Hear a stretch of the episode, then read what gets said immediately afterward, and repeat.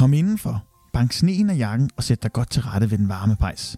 Du skal på en ledsaget rejse gennem julekalenderens magiske univers. Velkommen til Daniels Jul. Og først og fremmest velkommen til sæson 2. Sæson 2 skal handle om tv-julekalender, og det er egentlig tanken, at den skal vokse, så til sidst, eller når det hele er slut, så skulle der gerne være en podcast om hver enkelt julekalender gennem tv-julekalenderens historie. Jeg tror dog, at de første bliver lidt sammenpakket, men vi starter heller ikke helt fra starten af. Vi starter faktisk med at snakke om Krummernes Jul fra 1996.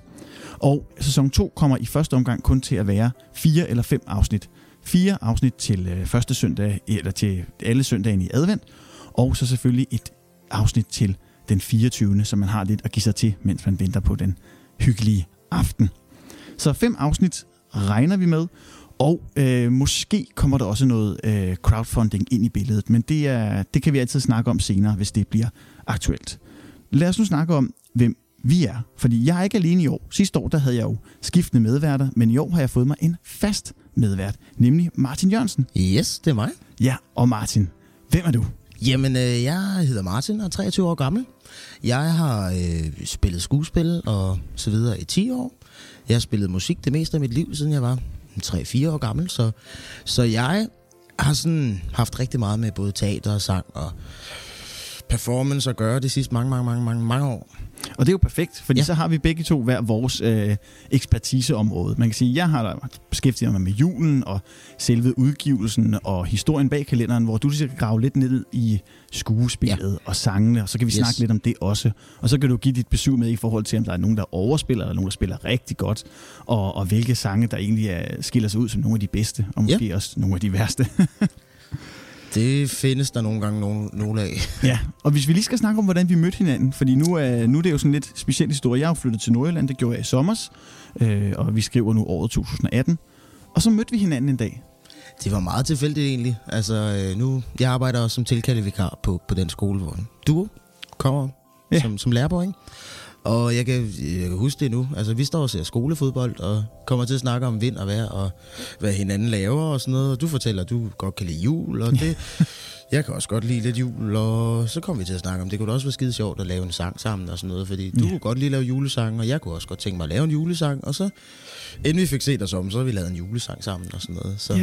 Så det var meget tilfældigt. Og vi har faktisk lavet 2. Ja, det er rigtigt. Ja. Vi har lavet 2 julesange. Og den ene blev indspillet på, altså, jeg tror det er verdensrekord næsten. En halv time, tror jeg det tog. Ja, det tror jeg også. Men det er fantastisk. Yes. Og nu skal vi så også snakke lidt om julekalender, fordi vi fandt også ud af, at vi havde en fælles interesse for julekalender. Yeah. Og det er jo perfekt. Jeg har jo en beskeden, nogen vil sige stor samling af tv-julekalender. Og hvis vi ikke skulle starte fra starten af, fordi vi kunne ikke nå dem alle sammen i år, så tænkte vi egentlig at begynde med nogle af dem, vi bedst kan lide. Ja. Og der spurgte jeg nemlig dig, hvilken julekalender kunne du godt tænke dig at begynde med? Jamen, jeg har sådan et specielt forhold til Krummernes Jul, for jeg synes nogle gange godt om julen. Jeg elsker julen, og jeg elsker det her med, at man traditionsmæssigt har nogle forskellige ting, man gør og sådan noget i december måned og sådan noget. Og jeg elsker også den der tradition med, at man en gang om dagen ser en julekalender. Jeg kan bare godt lide at se en julekalender om sommeren også, for eksempel. Fordi så... Ja, det synes jeg er meget hyggeligt. Og Krummernes Jul, den er sådan meget... Den er meget julet, fordi der jo selvfølgelig er julemand med, og julenæsser og sådan noget. Men den er også på den anden side, så er den knap så julet, fordi den er også lidt mere hverdagsagtig. Ja. Og derfor synes jeg, at Krummernes Jul er en helt fantastisk julekalender. Og derfor kan jeg se den, når jeg har lyst-agtig. Ja. Men den er også fantastisk. Ja. Og vi skal snakke lidt om Krummernes Jul. Yes. Så blev den sendt for første gang på TV2 i 1996. Ja. Og så er den blevet genudsendt i 2001, og så er den faktisk ikke blevet sendt siden. Nej. Krummernes Jul er blevet udgivet 3 gange. Den er blevet udgivet på VHS, i en dobbelt VHS i tidernes morgen, og så er den blevet udgivet på en DVD, og så egentlig den samme DVD-udgivelse med et nyt cover senere. Men det, der er fælles ved alle de udgivelser, det er, at de ikke er i fuld længde. Nej. Der mangler nogle scener, og det skal vi selvfølgelig grave lidt ned i senere, fordi jeg er så heldig, at jeg har tv-udgaven. Så jeg har siddet og set samtlige afsnit og haft DVD'en kørende ved siden af, så jeg har kunne kigge på, hvilke scener der mangler, og jeg kan tease om at sige, at der er faktisk rigtig mange af scenerne med Paul Hagen, Svendsen, der mangler. Ja.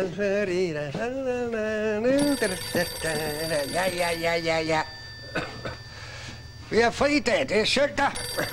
Det synes jeg er lidt synd, fordi han var guld værd for den julekalender. Ja, det var han. Ja. Og så mange tilfælde er det sangene, der er klippet ud. Ja. Men det vender vi tilbage til senere. Yes. Fordi nu skal vi først snakke lidt om hele historien omkring Krummernes Jul. Jeg kan lige så godt indrømme det med det samme. Jeg elsker jul. Krummernes Jul fra 1996 er produceret af Regner Grasten Film. Den er instrueret af gode gamle Sven Meitling, og så er den skrevet af John Stefan Olsen efter Thøger Birkelands bøger. Musikken den er lavet af Michael Hardinger og Rasmus Svinke, ja. Og det er jo nogen, vi kender rigtig godt. Det er jo superdurerdrengene. Ja, præcis. Og det, altså Michael Hardinger er jo helt fantastisk i forhold til altså skrive sange. Ikke? Ja. Det var også ham, der var med til at lave det helt nærmest Danmarks berømte Krumme-sang, ikke? Altså, jo, lige præcis, ja. Det er svært at være 11 år sangen. Altså, den er jo helt fantastisk. Ja. Historien om Krumme, den starter i 90'erne. Og inden jeg begynder at fortælle så meget mere om historien om Krumme, så vil jeg også sige, at vi har jo en lille kilde, som vi bruger til at gennemgå julekalendernes sådan baggrundshistorie og lidt med nogle fun facts også. En ting er, hvad vi selv ved, men det er jo altid godt at supplere lidt op. Og der har vi altså brugt Bries blogorama. Brian Iskov har lavet den her blog, hvor han gennemgår samtlige julekalendere, både fra DR og TV2. Og den her blog kan altså varmt anbefales. Den kan findes på brianiskov.blogspot.com. Og vi har altså fået lov til at bruge lidt af hans baggrundsviden. Så vi supplerer lidt op med, hvad vi selv ved i forhold til Krummernes Jul. Yes. Men historien om Krumme, den starter i 1990. Eller faktisk i starten af 1990'erne, hvor Regner Grasten egentlig gerne vil lave en dansk familiekomedie. Og han skæver lidt til Thøger Birkelands bog om Krummerne. Og det afføder så de tre biograffilm. Krummerne 1 fra 91, Krummerne 2, Stakkels Krumme, og så kommer der senere også Krummerne 3, Fars gode idé. Ja. Og det var så med en ny Krumme. Ja. Første to blev Krumme spillet af Lars Højby, og jeg tror, der er mange, der har Lars Højby som favorit Krumme. Hvordan har du med Lars Højby, Martin? Jamen, jeg synes jo, at jeg synes faktisk, Lars han var en skidegod Krumme, ikke? Altså, jeg synes ikke, man sådan skal karakterisere den bedste, for jeg synes faktisk også, de senere Krumme, i hvert fald ham, der overtager i 96. Ja, lige præcis. Jeg synes faktisk, han gør det ret godt, egentlig. Men det er ikke det samme, og det er jo også med yrser, ikke? Altså, som også ændrer sig fra film til film og sådan noget, ikke? Jeg synes, det er fantastisk, at man fra de forskellige nye film af også har stået ved, at det skal være det Karsø, som har... ja, det er altså fantastisk. Selv her i 2006, hvor der blev lavet en film, så var det stadig det Karsø, der var faren. Præcis. Og godt det er jo imponerende nok. Det er ret imponerende, men jeg synes også, på den anden side, det her med, at man så bytter moren ud. Det har ikke gjort så meget, fordi de forskellige skuespillere, de har haft til at spille moren, har faktisk gjort det rigtig godt, så man glemmer det lidt hen ad vejen. Mm. Man skal lige vende sig til det den første gang, også med Fars fede idé og sådan. Altså, ja, og der er det jo, i Krummerne 3, Fars gode idé, der er det Benjamin Rottenborg Vibe, jeg er ikke sikker på, at jeg udtaler mellemnavnet korrekt, men det var ham, der spillede Krumme. Men det var ikke ham, der spillede Krumme i julekalenderen. Nej. Der var det Per Damgaard Hansen. Ja. Og Per Damgaard Hansen, han blev fundet via, at man slog et opslag op fra TV2's side, at man skulle finde en ny Krumme. Ja. Og så var der en masse børn til casting, og det endte så med at blive Per, der blev Krumme i julekalenderen. Og jeg synes faktisk, at Per kommer lige i slipstrømmen af Lars Højby. Det gør han også. Jeg synes, han er hvis man ikke skal snakke om den bedste Krumme, så er han den næste. Så er han i hvert fald den næstbedste.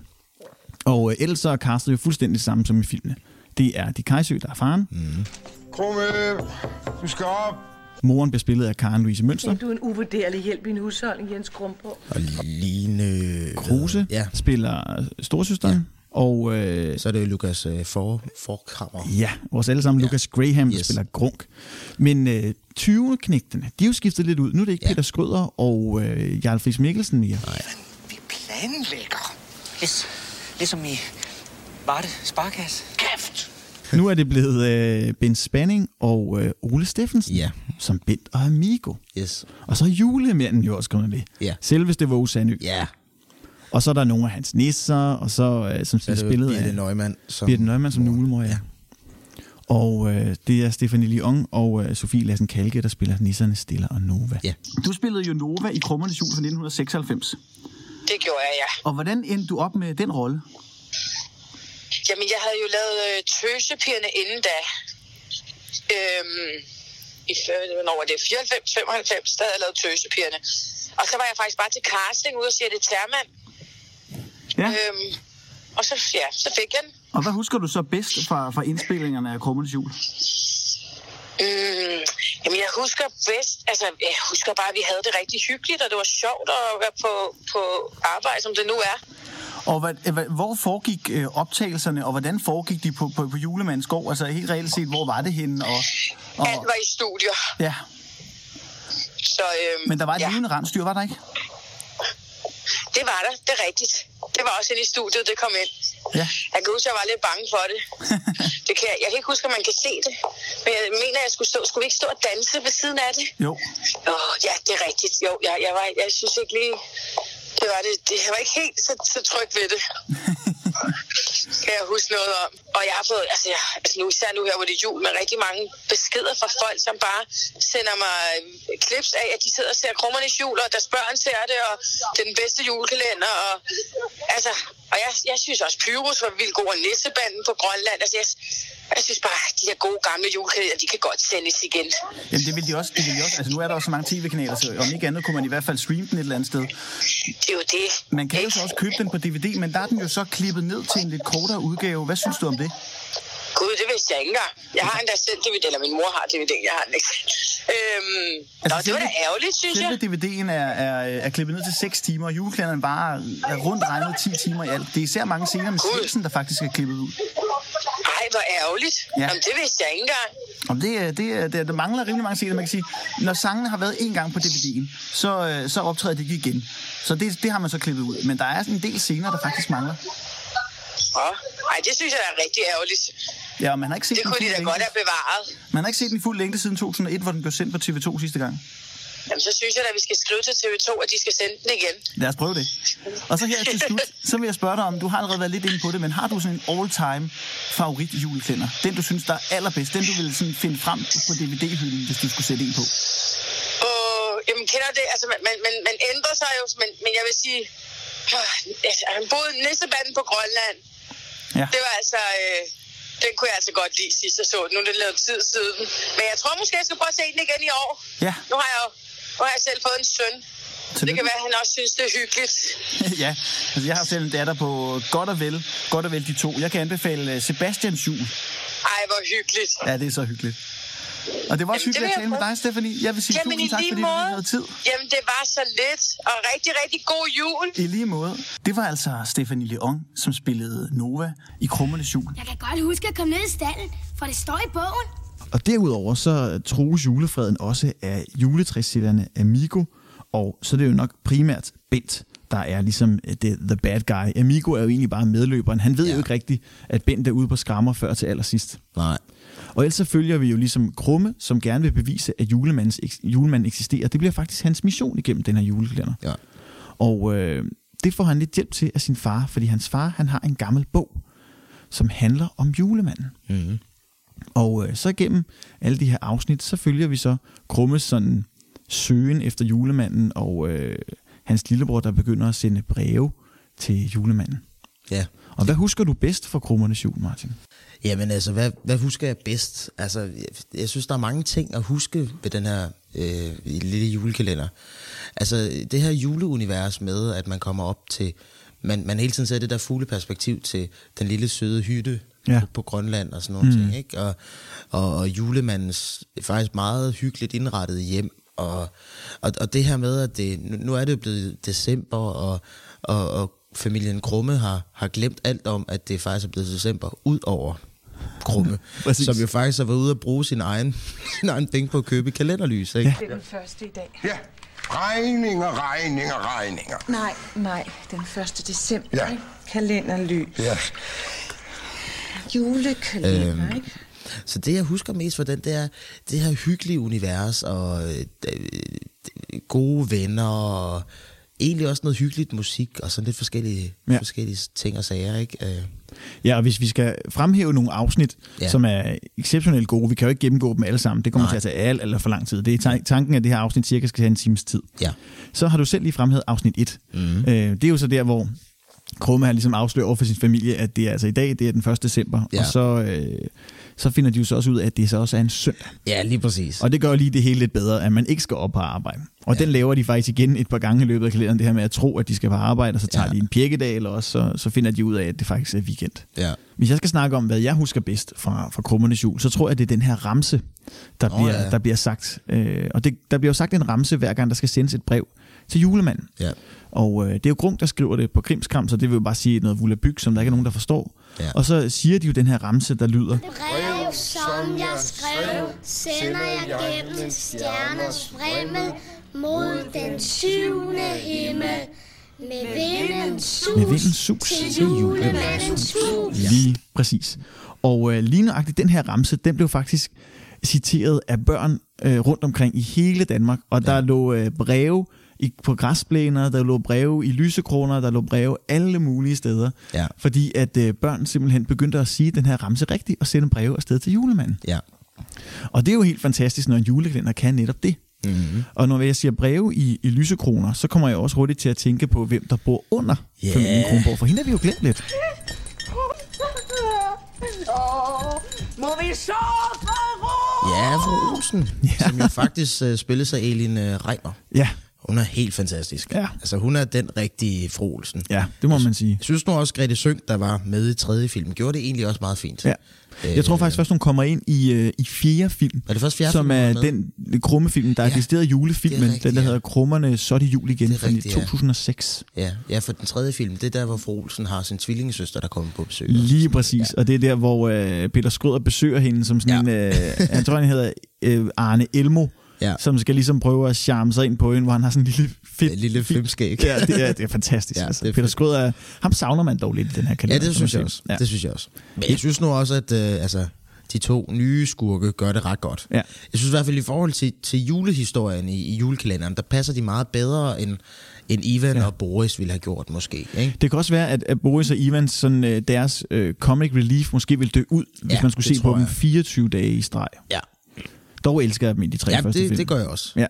Men så har vi så skurkene på plads, og vi har underboen på plads, og vi har Krumme-familien på plads. Mm. Og på loftet bor der ikke nogen, eller det gør der faktisk lidt, fordi Bent og Mikko tager faktisk, de sover i Krummernes loftrum i et par afsnit. Indtil det så ligesom bliver opdaget, og så får de lov alligevel, fordi så starter Amigo som medhjælper. Ja, præcis. Til, Og hvem er det, han er medhjælper til? Fordi nu bevæger vi os nemlig fra loftet og ned i kælderen til en fantastisk person.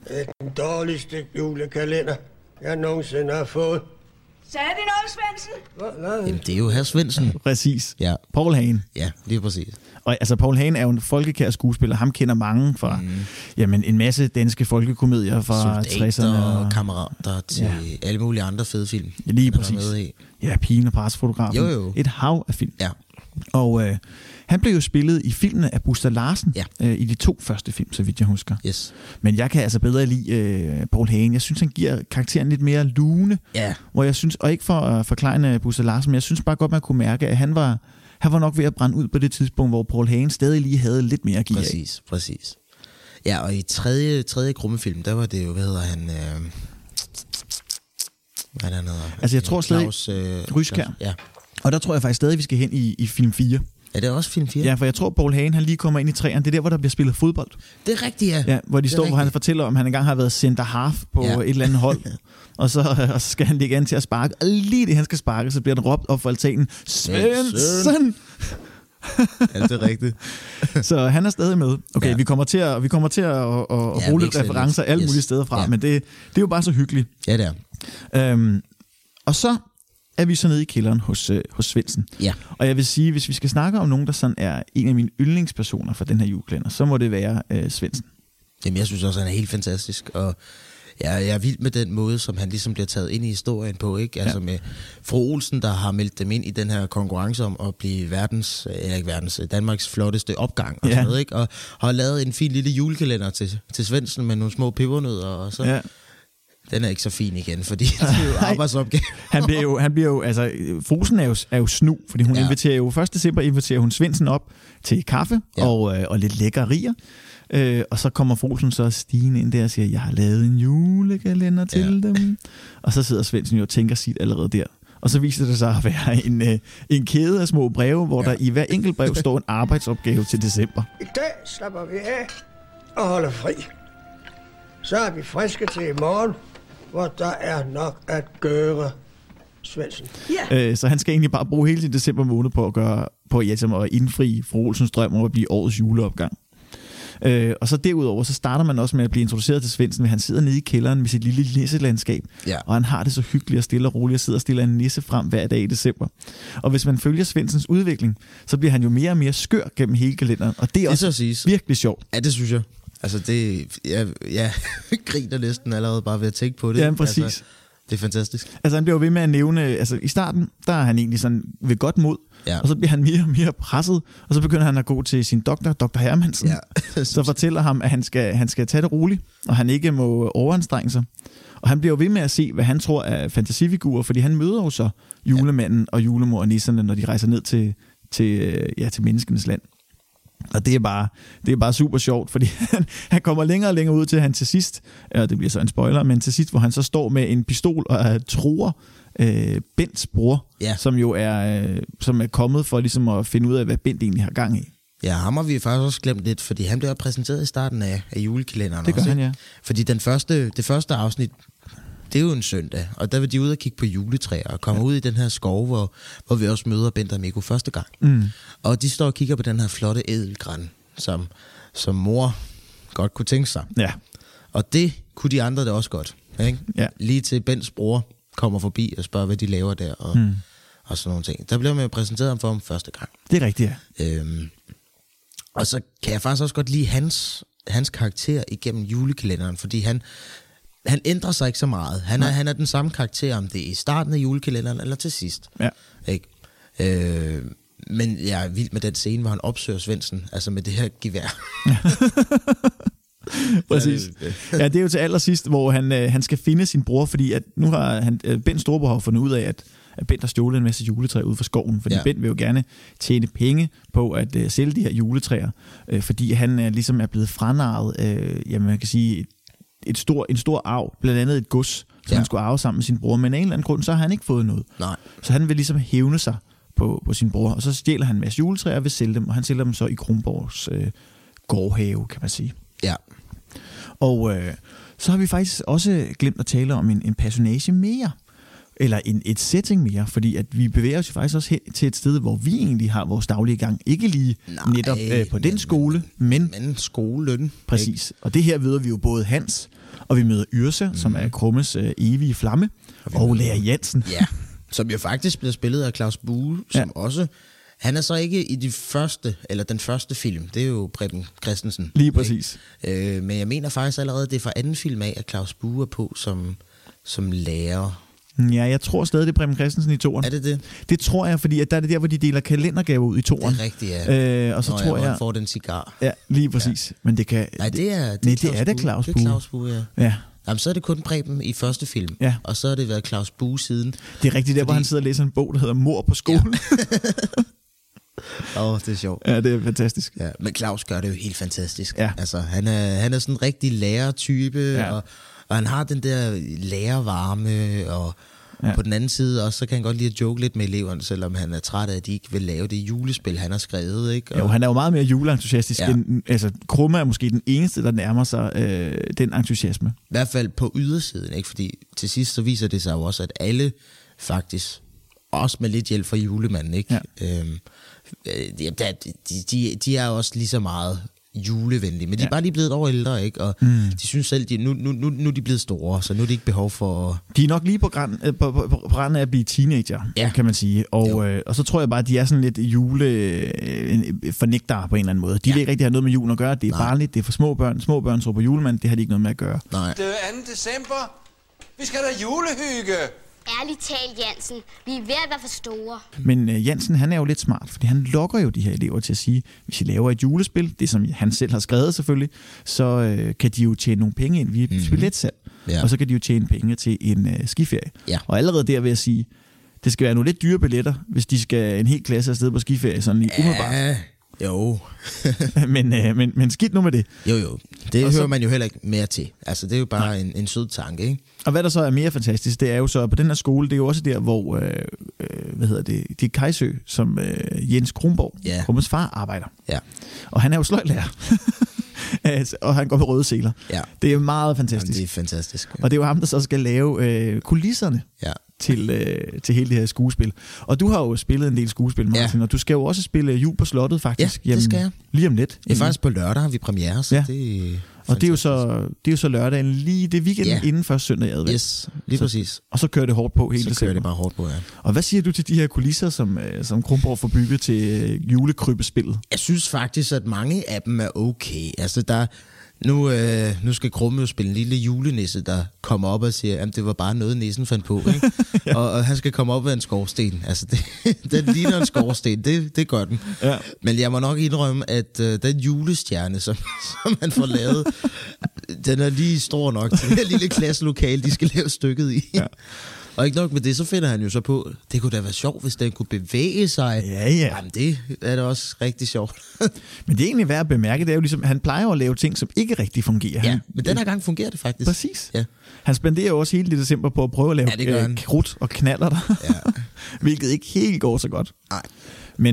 Men altså, jeg synes også, det er en fantastisk setting. Og altså, givet man da havde en lærer, der kunne bygge det her op og ligesom sætte den her setting op, det er alligevel rimelig imponerende, hvad han får bygget igennem december måned. Ja, men jeg synes også, det er lidt sjovt, fordi jeg synes, mange af scenerne, når man sådan ser her Krumborg der, at det er som om, at det er det eneste, han egentlig koncentrerer sig om, det er det her julekrybbespil. Jeg kunne godt tænke mig også sådan at vide historien om, hvad gør han så med sine elever, når han laver alt det her? Ja, det er også rigtigt, Hvor får han tiden fra? Ja. Det er jo også lidt interessant ligesom at finde ud af. Ja, for når han er fri, så bruger han jo meget tiden på også at lave den sofa til sin kære og kone. Mm. Ikke? Som jo heller ikke går helt efter planen, vel? Nej. Det er jo også noget, der foregår op på loftet. Præcis. Faktisk i samme rum, hvor de sender breve fra. Ja. Og der er jo faktisk en rollemand, vi har glemt. Hmm? Der er også postmanden. Torben Zeller. Præcis, ja. Og Torben Zeller, han har blevet brugt som post faktisk altid. Ja. Ikke? Uanset hvilken jul. De helt nye film mener jeg ikke, det er Torben, men altså dem, hvor det Kajsø har været far og sådan noget, der har det været Torben Zeller som skuespiller, ikke? Ja. Og det har været fantastisk, fordi jeg elsker den måde, han er på. I de første film, der er en meget sur og meget sådan knaven og sådan noget, ikke? Og her i julekalenderen, der virker han også sådan lidt til at starte med. Indtil de så har fundet en chef, som jo lige er et hierarki højere end Torben Zeller. Og så det der med at se ham som den her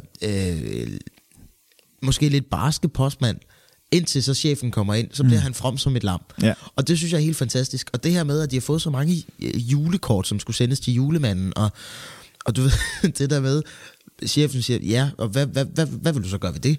Smid den ud. Altså, vi kan jo ikke sende det. Du kan tage op til julemanden med det, men det er der jo heller ikke tid til.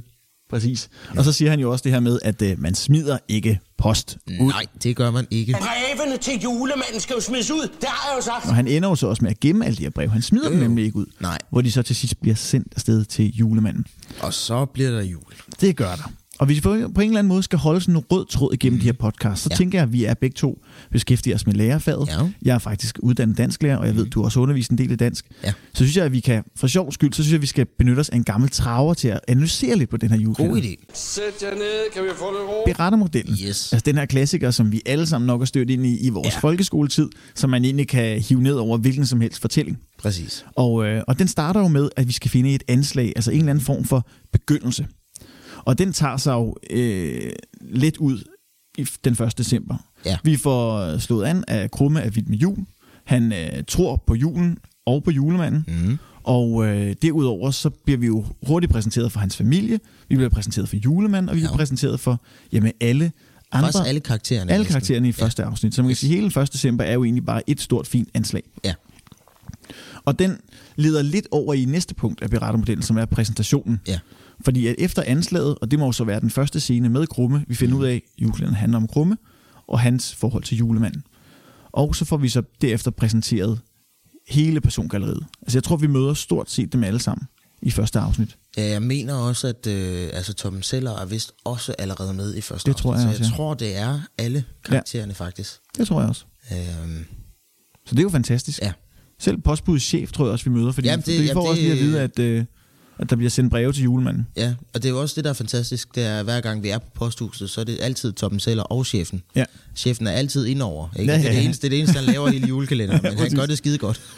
Ja, men det er jo det, og det er også fordi, og postbuddet har jo også lidt, han har jo lidt en sjæl, ikke? Fordi han ved jo godt, at Kronborg, han får rigtig mange rudekuverter, og det har han det selv skidt med, postbuddet, ikke? Fordi han er ondt af Jens Kronborg. Det har han virkelig. Og det er sjovt, at han er blevet sådan en julekalender, for jeg mener, der er en af krummefilmene, hvor han kommer med, altså hvor han har ændret sin postrute, fordi han får altid så ondt i ryggen af alle de rudekuverter, ikke? Det er igen i Krummernes 4, den hedder, så er det jul igen. Ja. Det der kalder han også Jens Kronborg for julemand. Ja. Og så smører han noget barberskum i hovedet på ham, hvis nok. Men vi bevæger os videre gennem modellen, og så når vi til uddybningen. Altså det er den her fortælling om, eller det her øjeblik, hvor vi kommer lidt tættere på den konflikt, der vil opstå lidt senere.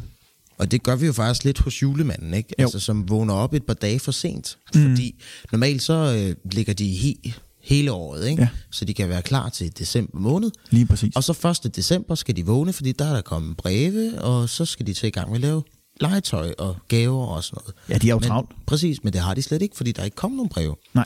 Og man kan sige, det allerede der, synes jeg faktisk, problematikken i forhold til, bliver det jul? Ja. Ja. Ikke? Det er det klassiske julekalenderspørgsmål, det her med, når det at blive jul inden den 24. december. Og det får vi jo fint præsenteret her, fordi julemanden, altså uden gaver, og uden hans rolle over for børnene, så bliver der ikke nogen jul. Og den rolle kan han kun opfylde, hvis børnene ligesom kommer til ham med brevene. Det får vi præsenteret rimelig hurtigt. Og det leder os jo også videre til næste punkt, som er den klassiker, vi nok alle sammen har danset med i folkeskolen, Point of No Return. Yes. Og Krummernes Juls Point of No Return, det kan sådan, altså det er svært at definere det og sige ned lige et øjeblik, hvor det er, at det sker. Men hvis vi skal sidde og grave lidt efter, hvor Point of No Return kunne være, altså der skal vi nok lidt længere frem i julekalenderen, fordi efter Point of No Return, der kommer ligesom konfliktens optrapning. Ja. Så det er ligesom det her punkt, der leder til, at konflikten stikker af. Og jeg tror måske, det er der omkring, hvor Bent finder ud af, at der faktisk er en julemand. Mm. Fordi så finder han jo ud af, at det ikke er nok for ham bare at ødelægge julen for hans bror.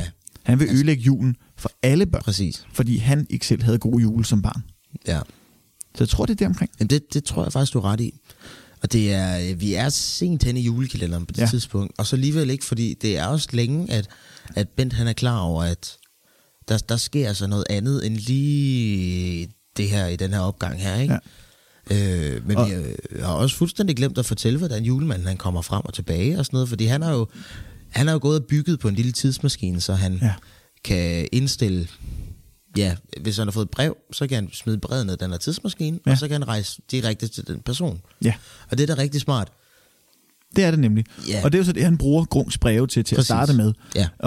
Og senere hen, så får han så et kærlighedsbrev fra Krumme og Yrsa, fordi at Krumme læser jo, at det kan vare hele julen, altså i forhold til det her, den her rejseenergi, som han skal bruge. Yeah. Så han rejser frem og tilbage, faktisk med hele familien. Og børnene finder jo faktisk også ud af, altså nissebørnene finder også ud af, at de jo også kan rejse på egen hånd. Og det, man kan sige, udnytter de måske også lidt til egen vinding. Ja, altså det går jo galt, uden at sige for meget, men det går jo galt for dem, fordi de må jo heller ikke blive forelsket i menneske, og omvendt mennesker må heller ikke blive forelsket i nisser, og det er igen det her, i hvert fald dramatiske, som tit er en fortælling, om det er et teaterstykke, eller om det er en julekalender, eller en film. Der er altid et eller andet, hvor man ikke må få hinanden på grund af et eller andet. I det her tilfælde, der er det fordi, det er nisser og mennesker. Ja. Og ham, der spiller... Per. Ja, Per, lige præcis. Line Kruses kæreste. Lige præcis. Altså, den måde, han ligesom bliver forelsket i Sofie Lassen-Kahlke på, er jo, den er så... umiddelbar. Præcis, og den er også lidt kunstig på sådan en rigtig sjov måde, ikke? Men den er stadig sjov, fordi man kan måske selv spejle sig lidt i det. Ikke? Ja, og man tror lidt på det. Ja, egentlig. Lige præcis. Og så kan man huske, man har nok også haft en alder. Altså, jeg var 10 år i 1996. Og jeg var 1 år, så jeg kan ikke huske det første år. Du har nok mere et forhold til DVD-udgivelsen og genudsendelsen. Også 2001. Ja, den kan jeg huske. Og der var man, altså da jeg var 10 år, så var jeg også sådan et småforelsket, de to nisser der. Det tror jeg bare, man var. Ja. Så man kunne også godt følge det lidt, det der lidt sådan børneforelskelse. Det der lidt, det må du ikke rigtigt. Men man alligevel opsøger det lidt. Ja. Og det er jo også næsten det, der ligesom leder til den her konfliktoptrækning, som er punktet efter Point of No Return. Ja. Vi finder ud af, at Bent, han vil gøre det af med julemanden. Per er forelsket i Sofie Lassen-Kahlke. Ja. og ligesom også opsøger det lidt, og egentlig glemmer Krummes storesøster lidt, ja, i den her fantasiforelskelse er det vel egentlig.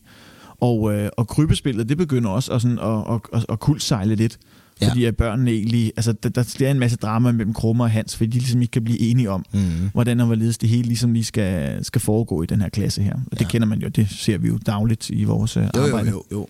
Det med nogle drenge, der ikke lige kan komme til tåls med hinanden. Ja. Men det er jo så hele den her konfliktoptrækning, og den foregår jo igennem sådan afsnit 10-20, vil jeg umiddelbart sige. Altså, det er sådan hele, vi får en lang, lang opbygning. Det er jo også det er jo 24 afsnit, vi analyserer på, så vi bliver nødt til at være sådan lidt generaliserende og se lidt for et sådan et overordnet synspunkt, ellers så kommer vi aldrig igennem. Nej. og så ender vi jo så med klimakset. Ja. Og det er jo så der til allersidst, og det er jo i øjeblikket, hvor jeg vil sige, jeg husker nøje, hvordan Bent tager fat i julemandens krave. I må ikke begynde at komme nærmere. Nej, fordi hvis I kommer nærmere, så kan I ødelægge hele julen for alle. Ah, mon dog. Ja, og for i alle fremtid. Nu skal vi tale forretninger. Store forretninger. Jeg har jo tænkt mig at vente til juleaften. Og så forsvinder de. Ja, så forsvinder de alle sammen ned til rotten. Ja. Eller alle, det vil sige, det er alle nisserne, og julemor og julefar og Bent. Jeg tror også, at Mikko kommer med. Nej, det gør han ikke. Amigo, han bliver tilbage og går i panik, fordi så forsøger han at komme tilbage igen. Rigtigt. Og det kan han ikke, man kan ikke huske ramsen. Og så sidder han sådan fanget der.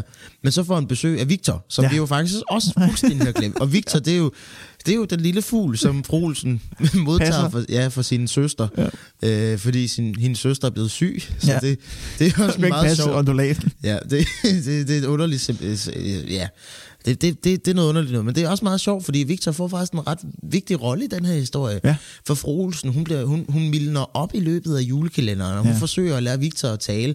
Og Victor, han gider sgu ikke at snakke med fru Olsen, men han kan godt. Ja. Han kan godt sige glædelig jul, han kan også godt snakke alt muligt andet, ikke? Mm. Supermokke og sådan noget, det kan han også sådan noget. Det lærer han hurtigt at sige. Ja, det gør han godt nok. Supermokke. Så det er også sådan nogle ting. Og Victor, han flyver ud på et tidspunkt og forsvinder fra opgangen. Og han kan åbenbart godt den her ramse. Mm. Så han kan flyve ind til julemanden og komme ind til Amigo. Og så hygger han med Amigo, fordi Amigo og Victor har også et ret fedt venskab egentlig. Ja. Altså, Amigo, han snakker med den her fugl hele tiden og sådan noget, når han er oppe og besøger fru Olsen. Kvittevidt. Og Bent, der siger, det er jo ikke dig, der skal lære den at tale, det er dig, der skal lære fuglen at tale. Ja, det er rigtigt. Det er meget sjovt. Ja. Men det er jo så der, hvor vi har sådan klimakset, altså hvor de er røget ned hos rotten, og det mugte korn, det bliver ikke jul nu. Nej. Og så kommer udtoningen til sidst, og det er jo så der, hvor Krumme, han finder ud af, at julemanden er forsvundet. Han er endt nede hos rotten, og det mugte korn, og det bliver ikke jul. Så der rejser han ned, og så finder han julemanden, og så tager han julemandens hue, rækker den op mod rotten, og citerer et vers. Julemand, start din kane, og kom ind ad dagene.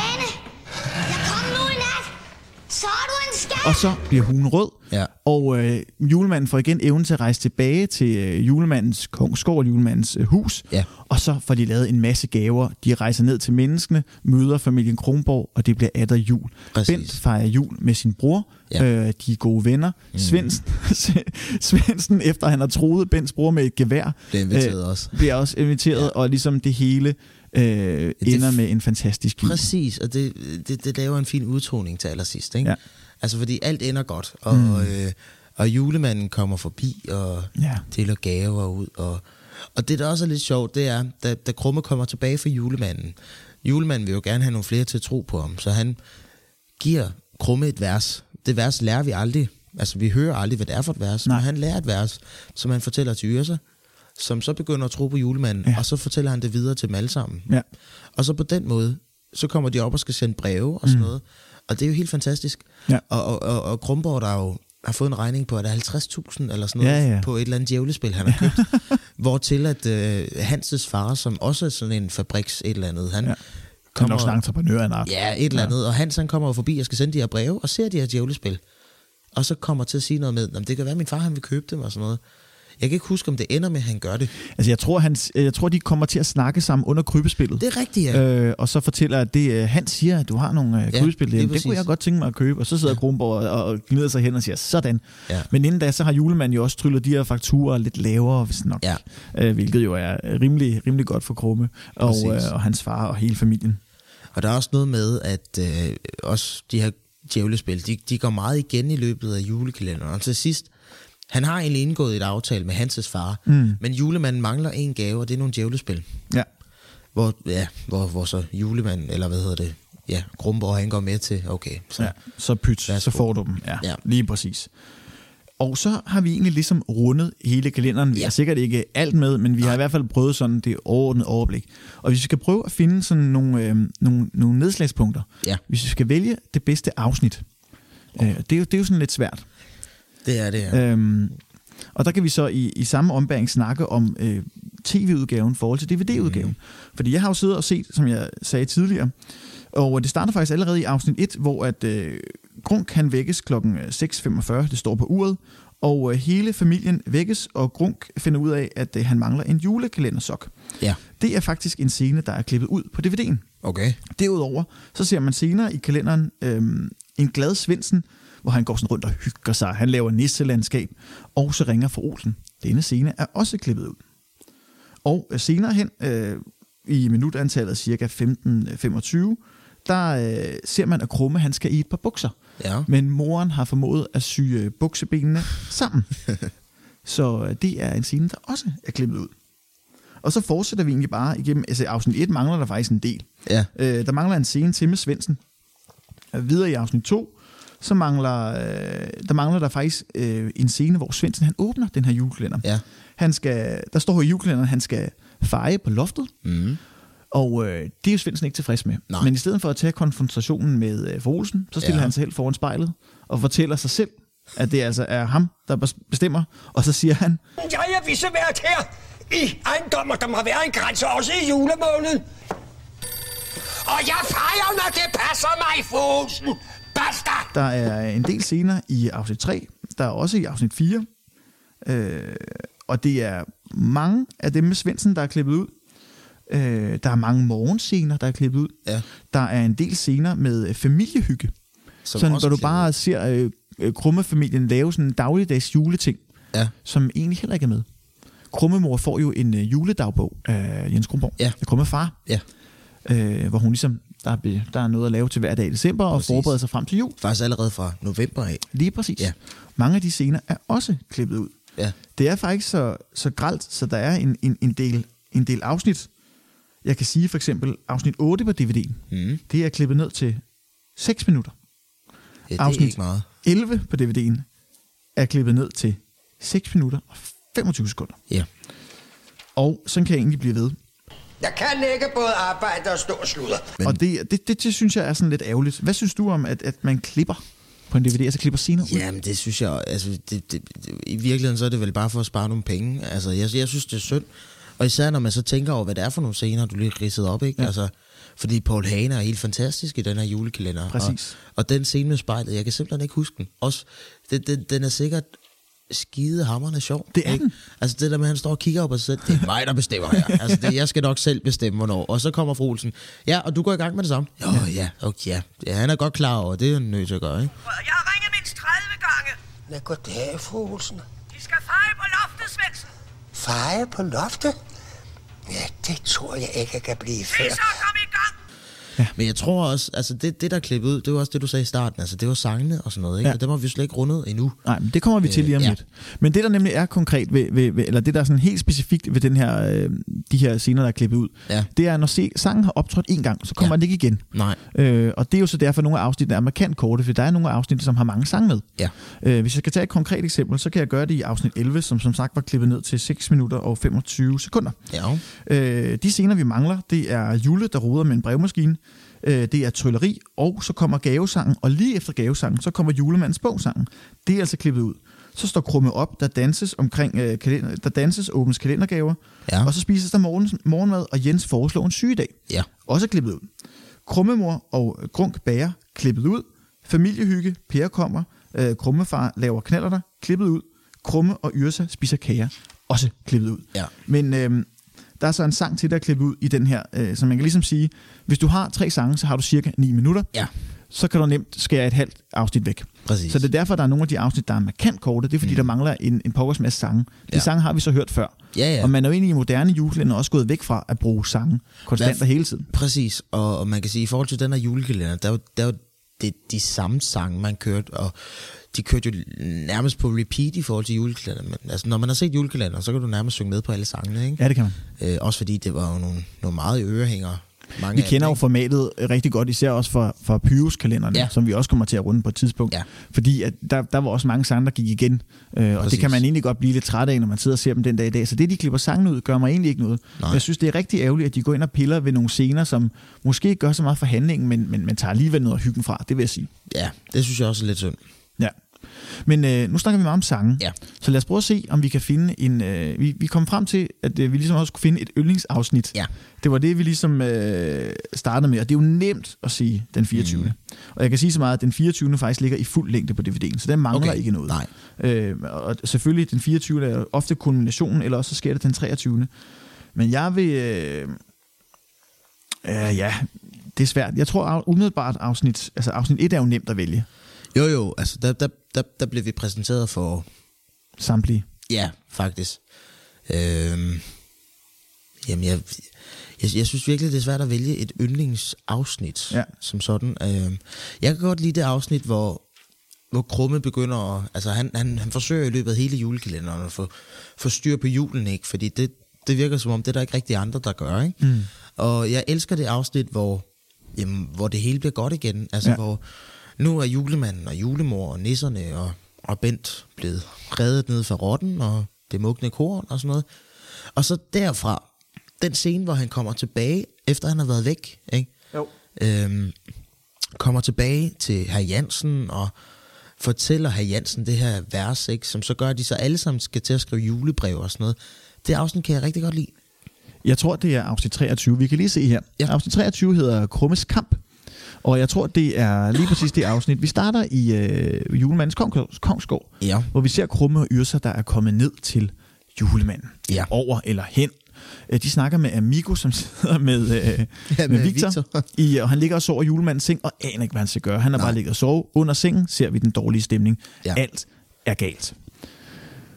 Senere hen finder Krumme og Yrsa ud af, at julemanden jo er væk. Og i menneskenes verden, der er verden jo også at lave. Ja. Fordi Krumme og Yrsa er væk. Ja.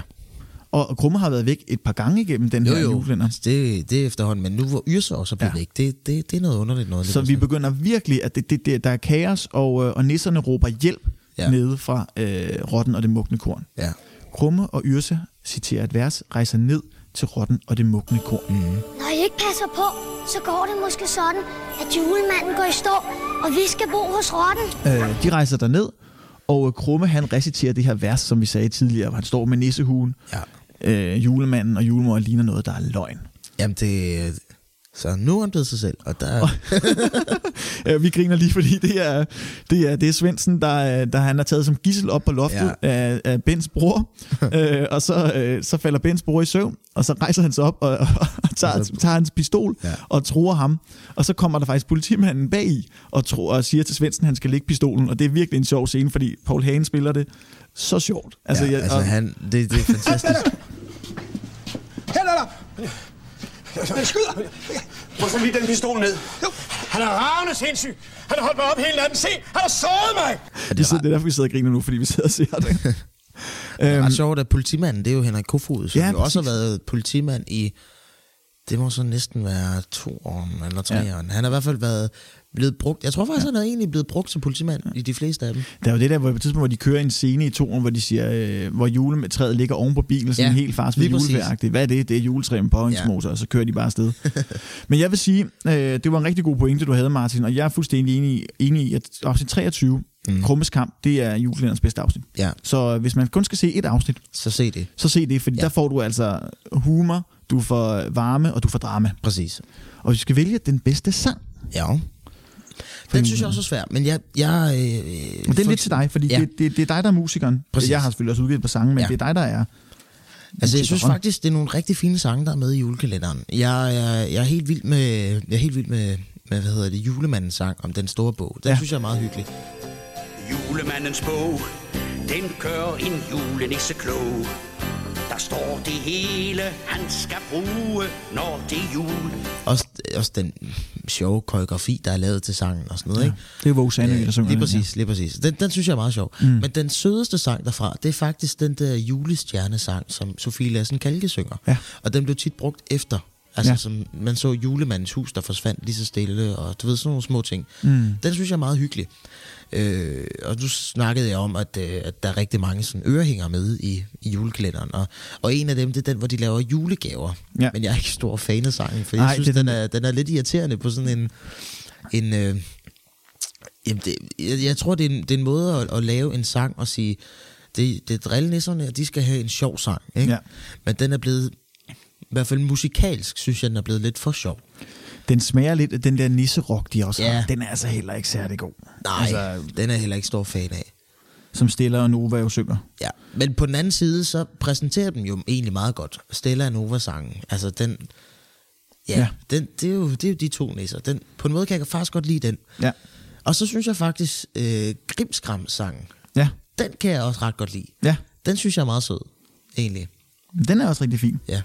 Så det, men hvis du skal vælge sådan en... Jamen, så er det julestjernesangen. Julestjernesangen. Ja. Det er den, der altid kommer til sidst. Julestjerne i det fjerne, blinker du ned til mig. Ja, den er også rigtig sød. Så ser man ofte det her brev bevæge sig gennem luften i en eller anden sjov animation, de har lavet, og så lopper det ned i skorstenen. Jeg har vist hørt noget med, at de der... Altså, nu, det er jo en lille miniatyreudgave af Julemandens Hus, som de jo så bare har klippet i et eller andet fugleperspektiv, ikke? Ja. Og det var... man ser nogle gange, at enten så kommer der et brev ned i skorstenen. Der har de bare kørt den baglæns. Så det er egentlig en eksplosion, de har lavet ud af den her lille skorsten. Så...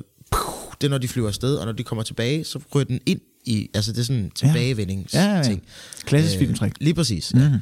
Og de første par gange, når man sådan så julekalender, så tænkte man også, nej, hvor er det hyggeligt, og det er fint, de har lavet sådan en fin lille hytte og sådan noget. Indtil det så går op for en, det er jo ikke en rigtig hytte, det er jo bare en lille miniatyre i. Men den er stadig super sød, og den har lige det der julemands hyggestemnings billede, som der er, ikke? Jamen, det passer perfekt til stemningen. Ja. Så vi har julestjerne som juleklæderens bedste sang. Det synes jeg i hvert fald. Og så du har også spillet skuespil i mange år, så lad os i samråd prøve at finde ud af, hvem seriens bedste skuespiller er, og hvem der måske overspiller. Altså den bedste og den værste. Jeg synes, nu har vi snakket meget om Paul Hagen. Ja. Jeg synes, han er i hvert fald, han er på top 3. Ja. Og så det Kajsø er jo helt fantastisk. Han har den der lune. Jamen det har han, og det, jeg tror også, det er derfor, at han er Krummefar. Ja. Altså, der er ikke noget der. Og Krummefar, det har han egentlig næsten altid været i de roller, han har spillet. Ikke helt tilbage til, da han startede, ikke? Altså, altså, han har altid haft lidt de der lidt varme roller, ikke? Jamen, han var vist lidt... Altså, da han var helt ung, han spillede blandt andet med i julefrokosten. Der var han sådan tynd og lidt buff, og sådan en lidt Dario-type. Lige præcis. Den rolle var faktisk også lidt Krummefar-agtig, ikke? Den var lidt hyggelig på sådan en charmerende måde. Han passede faktisk også på en pige, den film, så du var fuldstændig ret, altså julefrokosten. Ja. Ja. Så det er jo, altså han har den der varme og lunefuldhed, ikke? Jo. Så han er også på top 3. Ja. Jeg kan også godt lide Benjamin, ham der spiller Krumme, men hvis det er Per Damgaard Hansen, der spiller Krumme. Præcis. Jeg synes faktisk, han gør det rigtig godt, Krumme. Ja. Så Krumme, Paul og så, hvad hedder han? Det er også dumt at lave en top 3. Ja. For jeg synes faktisk, at Våge Sandø, ham er jeg altså stor fan af. Han er fantastisk. Ja, det er svært at vælge, ikke? Der er mange gode. Ja. Altså, jeg er grov, vi skal vælge, ikke? Ja, det skal vi. Okay, så vælger jeg Våge Sandø. Ja. For jeg synes faktisk, Våge Sandø er en helt fantastisk julemand. Bjelleklang, hele dagen lang. Og vi kan vælge hver vores. Ja. Og jeg vælger Paul Hagen. Ja. Jeg kan simpelthen ikke komme udenom, at jeg elsker Svendsen. Ja, han er fantastisk. Det er simpelthen... Også fordi han leverer noget humor til kalenderen, som mest kommer fra ham. Ja. Så kan jeg så slet grine ud af, og mine frimærker bliver ødelagt, og jeg hader julen, julen hader mig. Jeg synes også, Claus Bue har også lidt af det, og Posten har også lidt af det. De har det jo alle sammen. Jeg synes, det er svært. Jeg synes virkelig, de har, da de skulle kaste den her julekalender, jeg synes virkelig, de gjorde det godt. Ja. Også fordi mange af dem, der er med, de genganger fra nogle af de første film og sådan noget. Det synes jeg også er helt fantastisk. Mm. Hvis vi skal snakke om en, og det skal vi jo i forhold til en, der overspiller, så synes jeg, det er lidt synd, at Bent han skal være... Altså, jeg synes, han er lidt for overspillet på en eller anden måde, ikke? Fordi som skuespiller kan jeg rigtig godt lide ham. Søren Spanning. Ja. Jeg synes, han er fantastisk som skuespiller, ikke? Og sådan en julekalender som Brødrene Mortensens Jul, det er lidt den samme rolle, han har der, ikke? Ja. Men han er lidt mere overspillet i den her. Lidt for meget. Men det er også fordi, han har den der blå jakke og sådan et Dario-typen, ja, og synes, når han skal synge, så står han også med præcis de der flasker og laver alt muligt. Jamen, jeg er enig. Jeg synes også, at hvis vi skal vælge en, så er det nok Søren Spanning, der får den lige en tand for meget. Ikke fordi han er decideret dårlig, men den får nok lige en tand for meget Dario-dreng. Hvor er vores ædekran? Ja, han tog den, ham med pistolen, han var her. Hvem? Ja, han sagde, han var din bror. Har han været her? Præcis. Og så synes jeg synes ikke, at Ole Steffensen, han overspiller for meget, for jeg synes, den rolle, han har, Amigo, den passer så meget godt til den måde, han kan spille på. Ikke? Den er nærmere måske endda underspillet lidt, fordi han er sådan meget lavmælt i sin... Også fordi han er hele tiden sådan i baggrunden, han ved ikke rigtigt, hvad der foregår. Nej, på den anden side, så gør det måske heller ikke så meget, fordi der er mange af karaktererne i Krummernes Jul, som er meget dominerende. Mm. Ikke? Og så er det faktisk også meget fint at have en rolle som Amigo, som ikke er så dominerende, men som er vigtig i forhold til historien, fordi det er faktisk også ham, der er med til at redde julen til sidst. Han er sådan lidt den her bad guy, fyr, som egentlig ikke har lyst til at være bad guy, vel? Men han kommer lidt til at blive det, fordi han går med de forkerte mennesker, ikke? Jo. Ja, så det er vi enige om. Ja. Vi har 2 bud på den bedste, og så har vi enige om, at der er nok en, der... Det er ikke decideret dårligt, så springer vi ikke, men måske lige en tand for meget. Ja. Og så når vi jo så til det facit, ikke? Der, hvor vi skal sætte 2 streger under. Hvor god er den her julekalender? Og vi skal vurdere den på en skala fra 1 til 6 julestjerner. Jo. Det tænker jeg er meget passende, at vi ligesom, det bliver gengangeren gennem alle de her julekalender. Ja, det synes jeg er en meget god idé. Og vi har ikke noget sammenlignet med nu. Nej. Udover dem, vi har set. Og vi har selvfølgelig set det hav- og julekalender, så det er ikke så meget det. Men vi kommer over til at sammenligne dem sådan undervejs, når vi laver flere afsnit. Men vi skal vurdere den her sådan på en skala fra 1 til 6. Jeg synes, den ligger meget højt. Enig. Og det synes jeg ligger... Jeg synes den... Også fordi det er en julekalender, som man kan vælge at se den, når man vil, ikke? Men på den anden side, så den har bare det, en julekalender skal have. Mm. Altså, den har varme, den har glæde, den har julestemning, den har julemand, den har konflikter, den har kærlighed, den har alt det, som en julekalender skal have, ikke? Ja, det er virkelig en god fortælling skal have. Lige præcis, og det er en hyggelig fortælling, og om du springer ind i 23. afsnit, altså det er som om, man misser ikke noget af historien. Selvfølgelig gør man det, hvis ikke man følger med. Ja. Men man kan godt komme ind i et afsnittene, og så stadigvæk forstå, hvad der sker, og følge med resten af afsnittene. Ja. Det er ikke sådan, at man skal se første afsnit, for overhovedet at forstå handlingen. Altså, sådan er det slet ikke. Så jeg ligger omkring 5-6 stykker. Ja, jeg er helt enig. Altså, vi bliver næsten nødt til at gemme 6'eren, for det kan godt være, der er nogen, der er bedre end den her. Ja. Så jeg tænker også, jeg er med på en 5'er. Jamen, det synes jeg også. 5 julestjerner til Krummernes Jul fra 1996. Yes. Og det runder vel i virkeligheden den her podcast af. Det synes jeg. Og så kan vi jo så sige, at hvis du har lyst til at læse mere om podcasten, så kan du gå ind på juleekspert.dk. Der vil være meget mere om selve podcasten, eller så kan du finde podcasten i dit podcast feed. Du skal bare søge på Daniels Jul. Og det er ikke fordi, det skal handle så meget om mig, det hedder det. Det er jo bare fordi, at det er anden sæson af Daniels Jul. Martin vil være en gennemgående medvært igennem alle afsnittene fremover. Men jeg synes, det var meget hyggeligt. Ja. Og nu synes jeg egentlig, vi er ved at være der, hvor vi har fået rundet alt det, vi skal? Ja. Synes du, vi mangler noget? Nej, tænker jeg ikke. Er der ikke nogen vigtige pointer eller noget?